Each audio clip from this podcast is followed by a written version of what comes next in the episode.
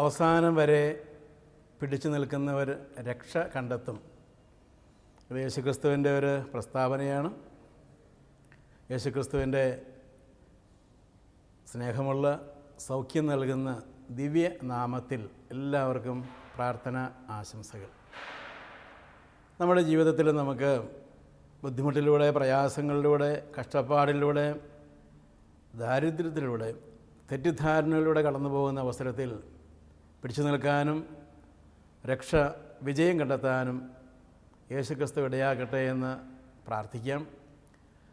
ഏതെങ്കിലും ചില നിയോഗങ്ങൾ മനസ്സിൽ വെച്ചുകൊണ്ട് ഈ ധ്യാനത്തിലേക്ക് നമുക്കൊന്ന് ചേർന്ന് പ്രവേശിക്കാം. വിശുദ്ധ മത്തായിയുടെ സുവിശേഷം ഇരുപത്തിനാല് പതിമൂന്ന്. അവസാനം വരെ പിടിച്ചു നിൽക്കുന്ന വ്യക്തി വ്യക്തികൾ രക്ഷ പ്രാപിക്കും വിജയം കണ്ടെത്തും. നമ്മുടെ ജീവിതത്തിൽ നമുക്ക് വളരെയേറെ പ്രത്യാശ തരുന്ന ഒരു പ്രസ്താവനയായിട്ടാണ് യേശുക്രിസ്തുവിന്റെ ഈ പ്രസ്താവനയെ ആത്മീയ അന്വേഷകർ കണക്കാക്കുക. കുറച്ച് നാളുകൾക്ക് മുമ്പ് ഒരു സഹോദരി എന്റെ അടുത്ത് സംസാരിക്കാൻ വന്ന കാര്യം ഓർക്കുകയാണ്. ഞാൻ ഈ വചനം പങ്കുവച്ച ഒരു ധ്യാനത്തിൽ പ്രസംഗിച്ചിരുന്നു. അപ്പോൾ ആ സഹോദരി എന്റെ അടുത്ത് വന്നത് ഈ വചനമൊന്നും മനസ്സിലാക്കിയിട്ടല്ല എങ്കിലും ദൈവത്തിന്റെ പ്രത്യേക പരിശുദ്ധാത്മാവിന്റെ കൃപയാൽ ഈ വചനമനുസരിച്ച് ജീവിക്കാൻ സാധിച്ച കാര്യവും അങ്ങനെ വലിയ വിജയത്തിൽ എത്തിച്ചേർന്ന കാര്യവുമാണ് എന്നോട് പറഞ്ഞത്. കല്യാണം കഴിച്ച് ഭർത്താവിന്റെ വീട്ടിലേക്ക് ആ സഹോദരി ഏതാണ്ട് ഒരു ഇരുപത് വയസ്സുള്ളപ്പോൾ വന്നതാണ്. ഭർത്താവ് വളരെ നല്ല മനുഷ്യനാണ് പക്ഷേ ഭർത്താവിന്റെ അമ്മയുണ്ട് രണ്ട് നാത്തൂന്മാരുണ്ട്. ആ വീട്ടിലെ സാഹചര്യങ്ങളൊക്കെ വളരെ വ്യത്യസ്തമാണ് അവർക്ക് പ്രത്യേക പ്രാർത്ഥനയൊന്നുമില്ല. അവർ പല രീതിയിലുള്ള അലസമായ വർത്തമാനങ്ങൾ കൂട്ടുകെട്ടുകൾ ഇങ്ങനെയൊക്കെ ഉള്ളൊരു ടൈപ്പ് ആൾക്കാരാണ്. അവർക്ക് ഞായറാഴ്ച പോലും പള്ളിയിൽ പോകണമെന്ന് അങ്ങനെ വലിയ നിർബന്ധമോ ആഗ്രഹമോ ഒന്നും ഇല്ല. ഒരു തീരുമാനം അവരെടുത്തിട്ടില്ല അമ്മായിയമ്മയാണെങ്കിൽ വളരെ അലസമായ സംസാര രീതിയുള്ളൊരു വ്യക്തിയാണ്. പുതുതായി വന്ന ഈ മരുമകളെക്കുറിച്ച് ചില തമാശകളും കമന്റുകളും ഒക്കെ അമ്മായിയമ്മ പറയാൻ തുടങ്ങി. നാത്തൂന്മാർ അതിന്റെ കൂടെ കൂടി. ചിലപ്പോഴെല്ലാം ഈ അമ്മായിയമ്മ ഏക മകന്റെ ഭാര്യയായി വന്ന ഈ മരുമകളോട് അവൾ ദുഃഖിപ്പിക്കുന്ന രീതിയിൽ ചില കാര്യങ്ങളൊക്കെ സംസാരിക്കുന്നു. ഭർത്താവിന്റെ തന്നെ ചില കുറ്റങ്ങൾ പറഞ്ഞു കൊടുക്കുന്നു. ചിലപ്പോൾ ചില അമ്മായിമ്മമാർ ചെയ്യുന്ന ഒരു കാര്യമാണ്. പുതുതായി വന്ന മരുമകളെ തന്റെ മകനുമായി അകറ്റാൻ വേണ്ടി മകന്റെ തന്നെ ചില തെറ്റുകളും കുറ്റങ്ങളും ഒക്കെ ചിലപ്പോൾ നടന്നതാകാം നടക്കാത്തതാകാം. അവന് നേരത്തെ ഒരു പെൺകുട്ടിയുമായിട്ട് പരിചയമുണ്ടായിരുന്നു. ഇങ്ങനെ ആവശ്യമില്ലാത്ത കാര്യങ്ങൾ ചിലപ്പോൾ സ്വന്തം അമ്മ തന്നെ പറഞ്ഞു കൊടുക്കുന്നു. വളരെ അപവാദങ്ങൾ നിറഞ്ഞ ഒരു പ്രസ്താവനയായിരിക്കാം ഇത്. വളരെ ചുരുക്കമായി സംഭവിക്കുന്നതായിരിക്കാം. പക്ഷേ ചിലർക്ക് ചിലപ്പോൾ സ്വാർത്ഥത ഏക മകന്റെ സ്നേഹം നഷ്ടപ്പെട്ടു പോകാതിരിക്കാൻ വേണ്ടി അവർ അറിഞ്ഞോ അറിയാതെയൊക്കെ ഇങ്ങനെയുള്ള ചില കാര്യങ്ങളും ചില വീടുകളിലൊക്കെ സംഭവിച്ചെന്നിരിക്കും. ഇവൾ വളരെ ബുദ്ധിമുട്ടിലൂടെയും പ്രയാസത്തിലൂടെയാണ് കടന്നുപോയത്. വീട്ടിലെ ജോലികളെല്ലാം ഏതാണ്ട് ഇവളെ കൊണ്ട് തന്നെ ചെയ്യിപ്പിക്കുന്ന ഒരവസ്ഥ. അമ്മായിയമ്മയും അതുപോലെ നാത്തുമാരും ഒക്കെ വെറുതെ കൈ കഴുകി ആഹാരം കഴിക്കാനായിട്ട് വരും. ആഹാരം കഴിക്കുന്ന പാത്രം പോലും അവർ കഴുകി വയ്ക്കുന്നില്ല ഇവൾ വീട്ടിലൊരു വേലക്കാരിയെ പോലെയായി മാറി. ഭർത്താവ് വളരെ നല്ല മനുഷ്യനാണ് പക്ഷേ അദ്ദേഹത്തിന് ഈ കാര്യത്തിലൊന്നും ഇടപെടാനുള്ള സ്വാതന്ത്ര്യമില്ല അല്ലെങ്കിൽ ഇടപെടാറില്ല അങ്ങനെയാണ് അവസ്ഥ. വളരെ ദുഃഖവും പ്രയാസമൊക്കെ തോന്നി. എന്റെ സാ എന്റെ സാംസ്കാരിക നിലയോ സാമ്പത്തിക നിലയോ ഒന്നുമല്ല ഞാൻ വന്നിരിക്കുന്ന വീടിനെന്ന് മനസ്സിലായ ഒരു കല്യാണവുമായി ബന്ധപ്പെട്ട് പോലും ചില നുണകളൊക്കെ പറഞ്ഞിട്ടുണ്ടെന്ന് ക്രമേണ അവൾക്ക് മനസ്സിലായി. സാമ്പത്തിക കാര്യങ്ങളിൽ വല്ലവന്റെ സ്ഥലം കാണിച്ചുകൊണ്ടാണ് അത് അവരുടെ സ്ഥലമാണെന്ന നിലയിലൊക്കെ കല്യാണമൊക്കെ നടത്തിക്കൊണ്ട് വന്ന് ക്രമേണ അവർക്ക് സത്യങ്ങളൊക്കെ മനസ്സിലായി. അവർക്ക് ചിലപ്പോൾ തോന്നി എന്തിനാണ് ഇതിങ്ങനെ മുന്നോട്ട് കൊണ്ടുപോവുക? ചില നുണകളൊക്കെ ഇതിന്റെ പിന്നിലുണ്ടല്ലോ. പക്ഷേ എന്റെ ഭർത്താവ് നല്ലവനാണെന്നുള്ള ചിന്ത അവളുടെ മനസ്സിലുണ്ട്. വലിയ പള്ളിപ്പോക്കൊന്നും ഇല്ലെങ്കിലും ചില മൂല്യങ്ങളൊക്കെ ഉള്ള ഒരാൾ ആണ് ഭർത്താവ് നോക്കി മനസ്സിലായി. അവളൊരു കാര്യം തീരുമാനമെടുത്തു. ഞാൻ ഈ വീട്ടിലേക്ക് വന്നത് ദൈവഹിതപ്രകാരമാണ്. ഞാൻ പാപം ചെയ്യാൻ പോയിട്ട് കിട്ടിയ ഒരു ഭർത്താവല്ല. എന്റെ മാതാപിതാക്കന്മാർ പറ്റുന്ന പോലെയൊക്കെ അന്വേഷിച്ചായിരുന്നു. അവരുടെ അന്വേഷണക്കുറവ് കൊണ്ടാണെന്ന് ഞാൻ പറയുന്നില്ല. ഞാൻ ഏതായാലും ഈ വീട്ടിൽ വന്ന് പെട്ടു. എനിക്കിവിടെ എന്റെ ശാരീരികമായ ബുദ്ധിമുട്ടൊന്നുമില്ല. വാക്കുകൊണ്ടുള്ള ചില പ്രശ്നവും പ്രയാസമൊക്കെ ഉള്ളത് അതെനിക്ക് മനോപീഡ ഉണ്ടാക്കുന്നുണ്ടെന്നത് ശരിയാണ്. പക്ഷേ ദേഹോപദ്രവമൊന്നും ഇവിടെ എനിക്കില്ല. ഞാൻ ഈ വീടിന് വേണ്ടി പ്രാർത്ഥിക്കാനായിട്ട് പോവുകയാണ്. എന്നെക്കൊണ്ട് പറ്റുന്ന പോലെ സഹിച്ചു നിൽക്കാനായിട്ട് പോവുകയാണ്. അവൾ അങ്ങനെ സഹിച്ചു നിൽക്കാനുള്ളൊരു തീരുമാനമെടുത്തു. ഏതാണ്ട് രണ്ട് കൊല്ലം കഴിഞ്ഞപ്പോൾ അവൾക്ക് ആ വീട്ടിലെ കാര്യങ്ങളെല്ലാം ഏറ്റെടുക്കാൻ പറ്റുന്ന രീതിയിൽ അമ്മായിയമ്മയും നന്നാക്കാൻ പറ്റുന്ന രീതിയിൽ വലിയൊരു അഭിവൃദ്ധിയിലേക്ക് ആ കുടുംബത്തെ കൊണ്ടുവരാനായിട്ട് പറ്റി. ആ കുടുംബത്തിൽ അനുദിന പ്രാർത്ഥന തുടങ്ങി. ആ വീട്ടിലുള്ളവരെല്ലാവരും ഞായറാഴ്ച കുർബാനയ്ക്ക് പോകാനായിട്ട് തുടങ്ങി. അവൾക്ക് ഉണ്ടായ കുഞ്ഞുങ്ങളെയൊക്കെ നന്നായി വളർത്തിക്കൊണ്ടുവരാനായിട്ട് പറ്റി അവരൊക്കെ വളരെ നല്ല നിലയിലായി തീർന്നു. എന്നിട്ട് അവളിങ്ങനെ പറഞ്ഞു ഞാൻ അന്ന് ആ ആരംഭ നാളുകളിൽ എന്റെ അമ്മായിയമ്മയുടെയും നാത്തൂന്മാരുടെയും ചില ബുദ്ധിമുട്ടുണ്ടാക്കുന്ന സംസാരം കാരണം എന്നെ അവർ ആവശ്യമില്ലാതെ അധ്വാനിപ്പിച്ചത് കാരണം അവിടെ നിന്ന് വിട്ടുപോന്നിരുന്നെങ്കിൽ എനിക്ക് ഇത്രയും നല്ലൊരു കുടുംബം കെട്ടി പണിയാനായിട്ട് പറ്റുമായിരുന്നില്ല. ഇന്ന് എന്റെ കുടുംബം ഞാൻ കല്യാണം കഴിച്ചെത്തിയ കുടുംബത്തെ എനിക്ക് വലിയൊരു നിലയിലേക്ക് ഉയർത്താനായിട്ട് പറ്റി. ദൈവത്തിന്റെ ഒരു പദ്ധതി അതിന്റെ പിന്നിൽ കാണുകയാണ്. അച്ഛൻ ഇന്ന് സുവിശേഷ പ്രസംഗത്തിന്റെ അവസരത്തിൽ മത്തായുടെ സുവിശേഷം ഇരുപത്തിനാല് പതിമൂന്ന് പറഞ്ഞപ്പോൾ എന്റെ ജീവിതം തന്നെയാണ് ഞാൻ ഓർത്തത്. അവസാനം വരെ പിടിച്ചു നിൽക്കുന്ന ആളുകൾക്ക് ഒത്തിരി അനുഗ്രഹങ്ങൾ കാണാനായിട്ട് പറ്റും. ദൈവഹിതപ്രകാരമാണ് പിടിച്ചു നിൽക്കുന്നതെങ്കിൽ. ചിലരൊക്കെ പിടിച്ചു നിൽക്കും. അത് പൗലോസ്ലികായും പത്രോസ്ലികായൊക്കെ പറയുന്നത് പോലെയാണ്. പിറുപിറുത്തും സന്തോഷമില്ലായ്മയും അങ്ങോട്ട് വഴക്കുണ്ടാക്കുകയും തീറി പറഞ്ഞൊക്കെയാണ് പിടിച്ചു നിൽക്കുക. പത്രോസ്ലിക ഒരിക്കൽ പറഞ്ഞില്ലേ നിങ്ങൾ പാപം ചെയ്തിട്ടാണ് സഹിക്കുന്നതെങ്കിൽ അതിനകത്ത് പ്രത്യേകിച്ച് മഹത്വമെന്ന് പറയാനായിട്ടൊന്നുമില്ല. നിങ്ങൾ സഹിക്കുന്നുണ്ട്. പക്ഷേ നിങ്ങൾ നീതിവാന്മാരും നല്ലവരുമായിരിക്കെ. നീതിവാന്മാരും നല്ലവരുമാണ് നിങ്ങൾക്കുണ്ടാകുന്ന സഹനങ്ങൾ അന്യായമായി ഉണ്ടാകുന്നതാണെന്ന് അറിഞ്ഞിട്ടും നിങ്ങൾക്ക് പിടിച്ചു നിൽക്കാനായി പറ്റുന്നു സഹിക്കാൻ പറ്റുന്നുവെങ്കിൽ അത് വലിയ മഹത്തരമായൊരു സഹനമാണെന്ന് പത്രോസ്ലിക പറയുന്നുണ്ട്. അപ്പോൾ ഈ രീതിയിൽ പിടിച്ചു നിൽക്കുന്ന ആളുകളെക്കുറിച്ചാണ് നാം പറയുക. അല്ലാതെ എങ്ങനെയെങ്കിലും പിടിച്ചു നിൽക്കുന്ന ആളുകളെക്കുറിച്ചല്ല സന്തോഷപൂർവം പിടിച്ചു നിൽക്കുന്ന ആളുകൾ. സന്തോഷപൂർവം കൊടുക്കുന്നവരെയാണ് ദൈവത്തിന് ഇഷ്ടമെന്ന് പറയും. സന്തോഷപൂർവം സഹിക്കുന്നവരെയാണ് ദൈവത്തിന് ഇഷ്ടം. പിറുപിറുപ്പില്ലാതെ സഹിക്കുന്ന ആളുകൾ.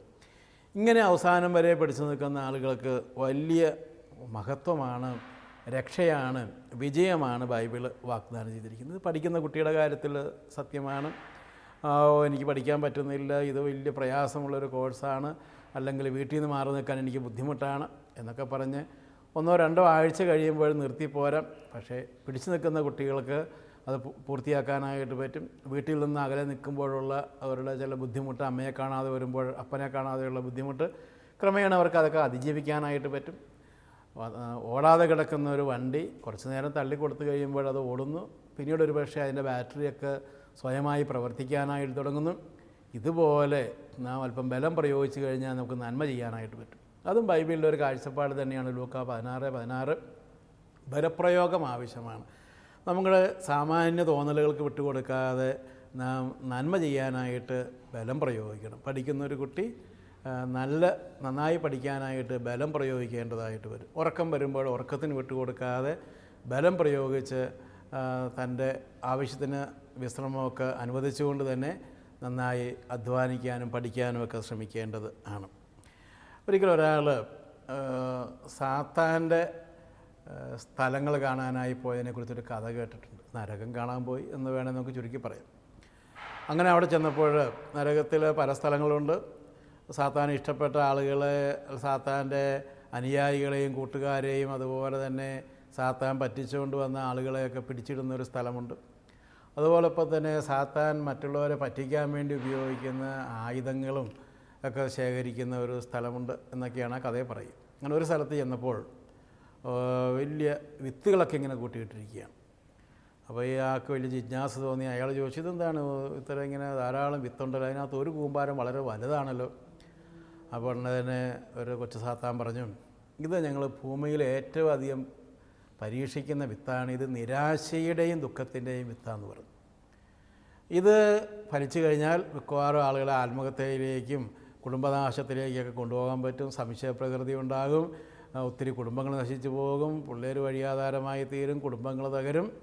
അങ്ങനെ ആകെ പെശകുണ്ടാക്കാൻ പറ്റിയ എല്ലാ പാപവും കൊലപാതകം ഉൾപ്പെടെ എല്ലാം പെട്ടെന്ന് തന്നെ ജയിപ്പിക്കാൻ പറ്റുന്ന ഒന്നാണ് ഈ നിരാശയുടെ വിത്ത് ഡിപ്രഷന്റെ വിഷാദത്തിന്റെ വിത്ത് ഇതിൽ ഇത് വീട് കഴിഞ്ഞ് കഴിഞ്ഞാൽ പിന്നെ ആളുകൾ നശിപ്പിക്കാനായിട്ട് പറ്റും. അതുകൊണ്ട് ഞങ്ങൾ ഏറ്റവും കൂടുതൽ പരീക്ഷിക്കുന്നതും പരീക്ഷിച്ച് വിജയിച്ചതുമായ വിത്താണ്. അതുകൊണ്ടാണ് ഞങ്ങൾ ഇത് അധികമായി സൂക്ഷിച്ചിരിക്കുന്നത്. അപ്പോൾ സാത്താൻ ഏറ്റവും കൂടുതൽ വിതറുന്ന വിത്താണ് പരീക്ഷണ ഉപാധിയാണ് നിരാശ ദുഃഖം എന്നുള്ള കാര്യം മറന്നു പോകരുത്. ഇതൊന്നും ശരിയാകാനായിട്ട് പോകുന്നില്ല. അങ്ങനെ ഒരു നിഷേധാത്മകമായ ചിന്തയിലേക്ക് വരാനുള്ള സാധ്യത ഉണ്ട്. ദൈവം എല്ലാം അറിയുന്നുണ്ട്. ദൈവം എന്നെ സംരക്ഷിക്കുമെന്നുള്ള ചിന്തയാണ് നമുക്ക് വേണ്ടത്. ബുദ്ധിമുട്ടിലും പ്രയാസത്തിലുമെല്ലാം. സങ്കീർത്തനം അമ്പത്തിയാറ് എട്ടിൽ നാം വായിക്കുന്നു നിന്റെ അലച്ചിലുകൾ ദൈവം എണ്ണിയിട്ടുണ്ട്. നിന്റെ കണ്ണീർ തുള്ളികൾ ദൈവം തന്റെ കുപ്പിയിൽ ശേഖരിച്ചിട്ടുണ്ട്. ദൈവം തീർച്ചയായിട്ടും നമ്മുടെ ബുദ്ധിമുട്ടും പ്രയാസമൊക്കെ അറിയുന്നുണ്ട് വീട്ടിൽ നിന്നുണ്ടാകുന്നത് അല്ലെ ഒരു ജോലി സ്ഥലത്തു നിന്നുണ്ടാകുന്ന ബുദ്ധിമുട്ട് പ്രയാസം നിന്റെ അരച്ചിൽ ദൈവം എണ്ണിയിട്ടുണ്ട്. ദൈവം അറിയുന്നത് കൊണ്ട് ദൈവത്തിന്റെ അറിവ് തീർച്ചയായും നമ്മളെ അനുഗ്രഹിക്കാനായിട്ടുള്ളൊരു അറിവാണ്. ദൈവം തക്ക സമയത്തിന് വേണ്ടി കാത്തിരിക്കുകയാണ് പത്രോശ്രീയ പറയുന്നത് പോലെ തക്ക സമയത്ത് ദൈവം നിന്നെ ഉയർത്തും. കല്യാണം കഴിച്ച ആദ്യ ആഴ്ചയിൽ രണ്ടാമത്തെ ആഴ്ചയിലോ ഒന്നും ആയിരിക്കണമെന്നില്ല തക്ക സമയത്ത് ദൈവം തന്നെ ഉയർത്തും. എന്നാൽ ചില പ്രശ്നങ്ങൾ ഒരുപക്ഷെ ഭർത്താവ് ശാരീരികമായി ചില ബലഹീനതയുള്ള ആളാകാം ഒരിക്കലും ഒരു ഭർത്താവാകാം പറ്റ കഴിവില്ലാത്ത ഒരാളാകാം. അങ്ങനെയുള്ള ആളുകളുടെ കൂടെ നമ്മൾ സഹിച്ച് ജീവിക്കണം എന്നുള്ള അർത്ഥത്തിലല്ല പറയുക. അല്ലെങ്കിൽ മനഃപൂർവമുള്ള തട്ടിപ്പ് വെട്ടിപ്പ് അങ്ങനെയുള്ള കാര്യങ്ങൾ തീർച്ചയായും നമുക്കത് ഇടപെട്ട് കറക്റ്റ് ചെയ്യാനായിട്ട് പറ്റും. മനഃപൂർവമുള്ള ചതിയാണെങ്കിൽ അത് എങ്ങനെയാണ് കൈകാര്യം ചെയ്യേണ്ടത് കത്തോലിക്കാസഭ പറഞ്ഞു തരുന്നുണ്ട്. അങ്ങനെയുള്ള കാര്യങ്ങളെക്കുറിച്ചല്ല ഞാൻ പറയുക. പിടിച്ചു തിന്നു കഴിഞ്ഞാൽ നമ്മുടെ സാമാന്യ ബുദ്ധി കൊണ്ട് ആലോചിച്ച് കഴിഞ്ഞാൽ പിടിച്ചു നിന്നാൽ രക്ഷപ്പെടാനായിട്ട് പറ്റും. അത് മരണത്തിലോ കലഹത്തിലോ ഒന്നും അവസാനിക്കുന്ന രീതിയിലുള്ള അല്ല ഒരു പ്രശ്നമല്ല. എനിക്ക് പിടിച്ചു നിൽക്കാനായിട്ട് സാധിക്കും. അങ്ങനെ ഒരു ചിന്ത ഉള്ള പ്രശ്നങ്ങളെക്കുറിച്ചാണ് ബൈബിൾ പറയുന്നത് എന്ന കാര്യവും നാം മറന്ന് പോകരുത്. പത്രോസിനോട് യേശുക്രിസ്തു പറഞ്ഞ ഒരു പ്രസ്താവന ലൂക്കായുടെ സുവിശേഷം അഞ്ച് നാലിലുണ്ട്. അദ്ദേഹം കൂട്ടുകാരൊക്കെ മീൻ പിടിക്കാനായിട്ട് പോവുകയാണ്. അവർക്ക് കാര്യമായിട്ടൊന്നും കിട്ടിയില്ല. അവർ പല കഴുകി പോകാനായിട്ട് ഒരുങ്ങുമ്പോൾ യേശുക്രിസ്തു വന്ന് പറഞ്ഞു ആഴത്തിലേക്ക് നീക്കി വലയിടുക. ഇനിയും ശ്രമിക്കുക. ജീവിതത്തിൽ ഒരു പ്രാവശ്യം തോറ്റുപോയെന്ന് കരുതിക്കൊണ്ട് നിർത്തിക്കളയരുത്. നാം ദൈവഹിതപ്രകാരം ദൈവത്തോട് ചേർന്ന് നേരത്തെ നാം ഒറ്റയ്ക്ക് ശ്രമിച്ചു. ഇനി ദൈവത്തോട് ചേർന്ന് നാം ശ്രമിക്കാനായിട്ട് ശ്രദ്ധിക്കുക. ദൈവത്തോട് ചേർന്ന് യേശുക്രിസ്തുവിന്റെ വചനമനുസരിച്ച് ചെയ്യുമ്പോൾ ഇത്രയും നാൾ തോറ്റ സ്ഥലത്തൊക്കെ നമുക്ക് ജയിക്കാനായിട്ട് പറ്റും. അതുകൊണ്ടാണ് ചില ആൾക്കാർ പറയുക ഞാൻ വലിയൊരു തോൽവിയായിരുന്നു എന്റെ ബിസിനസ്സിൽ. എന്നാലൊരു ധ്യാനം കൂടി അതിനുശേഷം ഞാൻ എന്റെ ബിസിനസ് വീണ്ടും തുടങ്ങി അത് വിജയിച്ചു. ഇത് പത്രോസിനുണ്ടായ അതേ അനുഭവം തന്നെയാണ്. യേശുക്രിസ്തുവിന്റെ വചനമനുസരിച്ച് ചെയ്യുമ്പോൾ അത് അത്ഭുതകരമായ ദൈവികമായ ഇടപെടലിന് കാരണമായിട്ട് മാറും.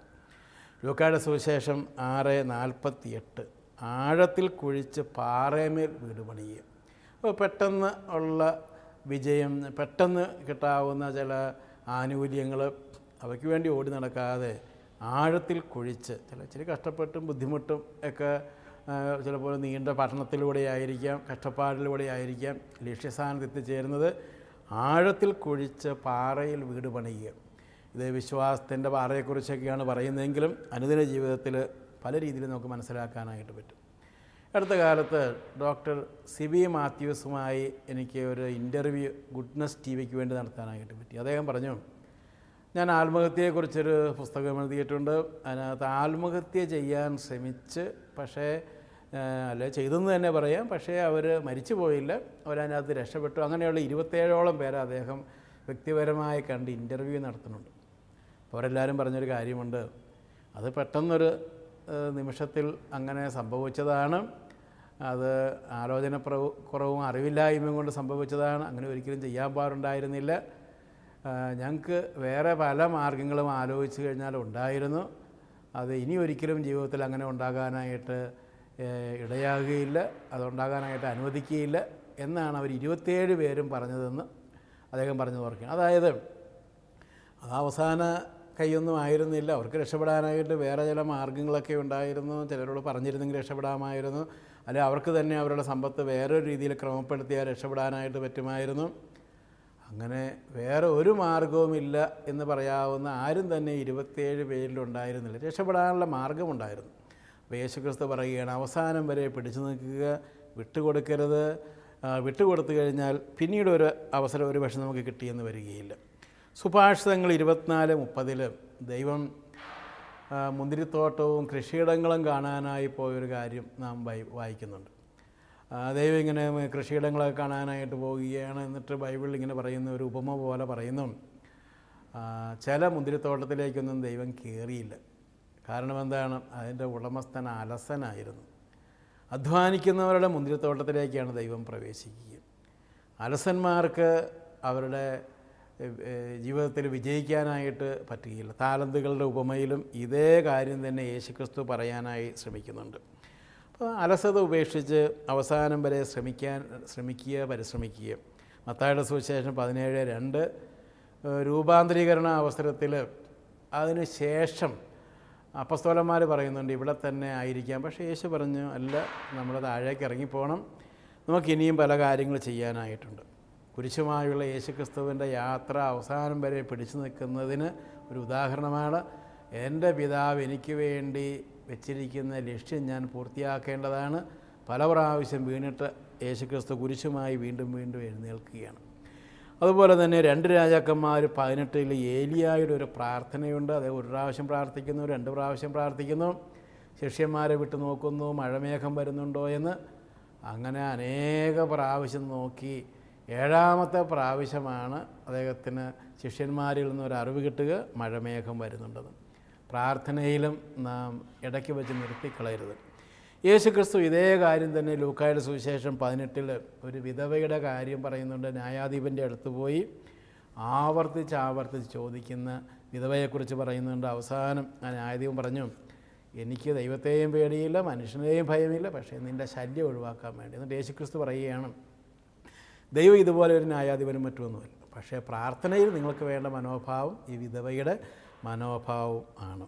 ജോഷുവ ജെറീക്കോ പട്ടണം കീഴ്പ്പെടുത്താനായിട്ട് ഏഴ് പ്രാവശ്യം അതിന്റെ ചുറ്റും അങ്ങനെ സ്വസ്ത്രഗീതം ആലപിച്ച് കുഴലൂതി നടക്കുന്നതായി നാം വായിക്കുന്നുണ്ട്. അവസാനം വരെ പിടിച്ചു നിൽക്കുക വിജയം നിങ്ങളുടേതാണ്.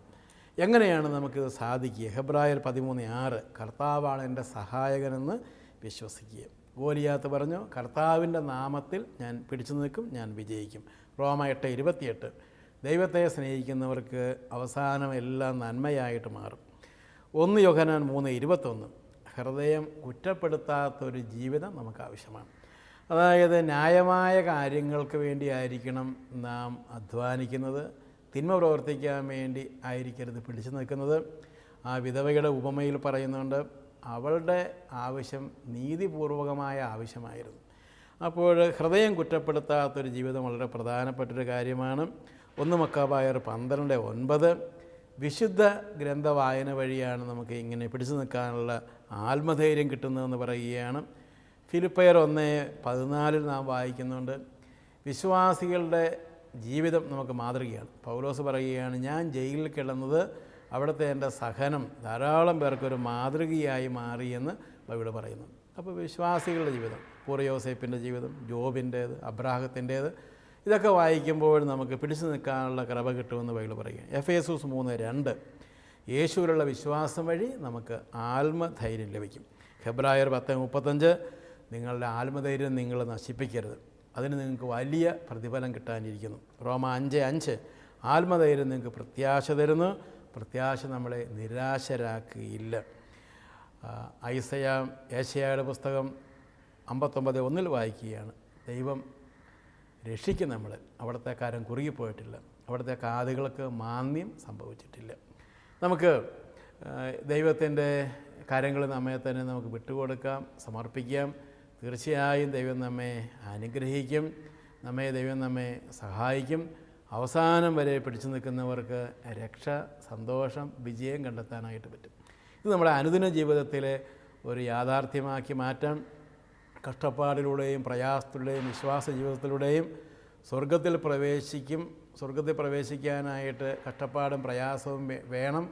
കഷ്ടപ്പാടും പ്രയാസവും വരുമ്പോൾ നിങ്ങൾ വിശ്വാസം ഉപേക്ഷിച്ച് പോകരുത്. വെളിപാടിന്റെ പുസ്തകത്തിന്റെ ആരംഭത്തിൽ യോഹന്നാൻ അതിനെക്കുറിച്ചൊക്കെ പറയുന്നുണ്ട്. തീർച്ചയായും അങ്ങനെ ഒരു സന്ദേശം ഇതിനകത്തുണ്ട്. വിശ്വാസത്തിൽ ഉറച്ചു നിൽക്കുന്നവർക്കാണ് രക്ഷപ്പെടാൻ പ്രാപിക്കാൻ പറ്റുക സ്വർഗം ലഭിക്കുക എന്നൊരു സന്ദേശം ഇതിനകത്തുണ്ട്. അല്ലെങ്കിൽ അനുദിന ജീവിതത്തിലെ ബുദ്ധിമുട്ടുകൾ പ്രയാസങ്ങളൊക്കെ നാം ദൈവികതപ്രകാരം നേരിടണം. പൗലോശ്രീക പറഞ്ഞതുപോലെ ഞാൻ നല്ല യുദ്ധം ചെയ്തു എന്റെ ശരീരത്തെ കണിശമായി നിയന്ത്രിച്ചു. അങ്ങനെയൊക്കെയാണ് എനിക്ക് യേശുക്രിസ്തുവിന്റെ പിന്നാലെ പോകാനായി പറ്റിയത് എന്നൊരർത്ഥം അടിസ്ഥാന അർത്ഥം അതിനുണ്ട് അതുപോലെ തന്നെ നമ്മുടെ അനുദിന ജീവിതത്തിലും നമുക്ക് രക്ഷ പ്രാപിക്കണമെങ്കിൽ വിജയികളാകണമെങ്കിൽ പിടിച്ചു നിൽക്കാനായിട്ട് നാം തയ്യാറാകണം. നാം വിട്ടേച്ച് പോകരുത്. നമ്മുടെ ലക്ഷ്യം നല്ലതാണ് മാർഗവും നല്ലതാണെങ്കിൽ പിടിച്ചു നിന്നു കഴിഞ്ഞാൽ വിജയം നമ്മുടേതാണ്. നമുക്ക് യേശുക്രിസ്തുവിനോട് പ്രാർത്ഥിക്കാൻ കർത്താവേ. അങ്ങ് ഞങ്ങളുടെ ജീവിതത്തിലെ ബുദ്ധിമുട്ട് പ്രയാസങ്ങളിൽ ബിസിനസ്സിന്റെ മേഖലയിൽ കുടുംബജീവിതത്തിൽ പഠന മേഖലയിലൊക്കെ ഉണ്ടാകുന്ന ബുദ്ധിമുട്ടുകളിൽ വിട്ടയച്ചു പോകാതെ പിടിച്ചു നിന്ന് വിജയികളാകാനുള്ള കൃപ ഞങ്ങൾക്ക് തന്നെ എന്ന് പ്രാർത്ഥിക്കുന്നു. കർത്താവായ യേശു നമ്മെ എല്ലാവരെയും അനുഗ്രഹിച്ച് സംരക്ഷിച്ച് ഐശ്വര്യത്തിലും വിജയത്തിലും കാക്കട്ടെ എന്ന് നിങ്ങളോട് ചേർന്ന് ഞാനും പ്രാർത്ഥിക്കുന്നു.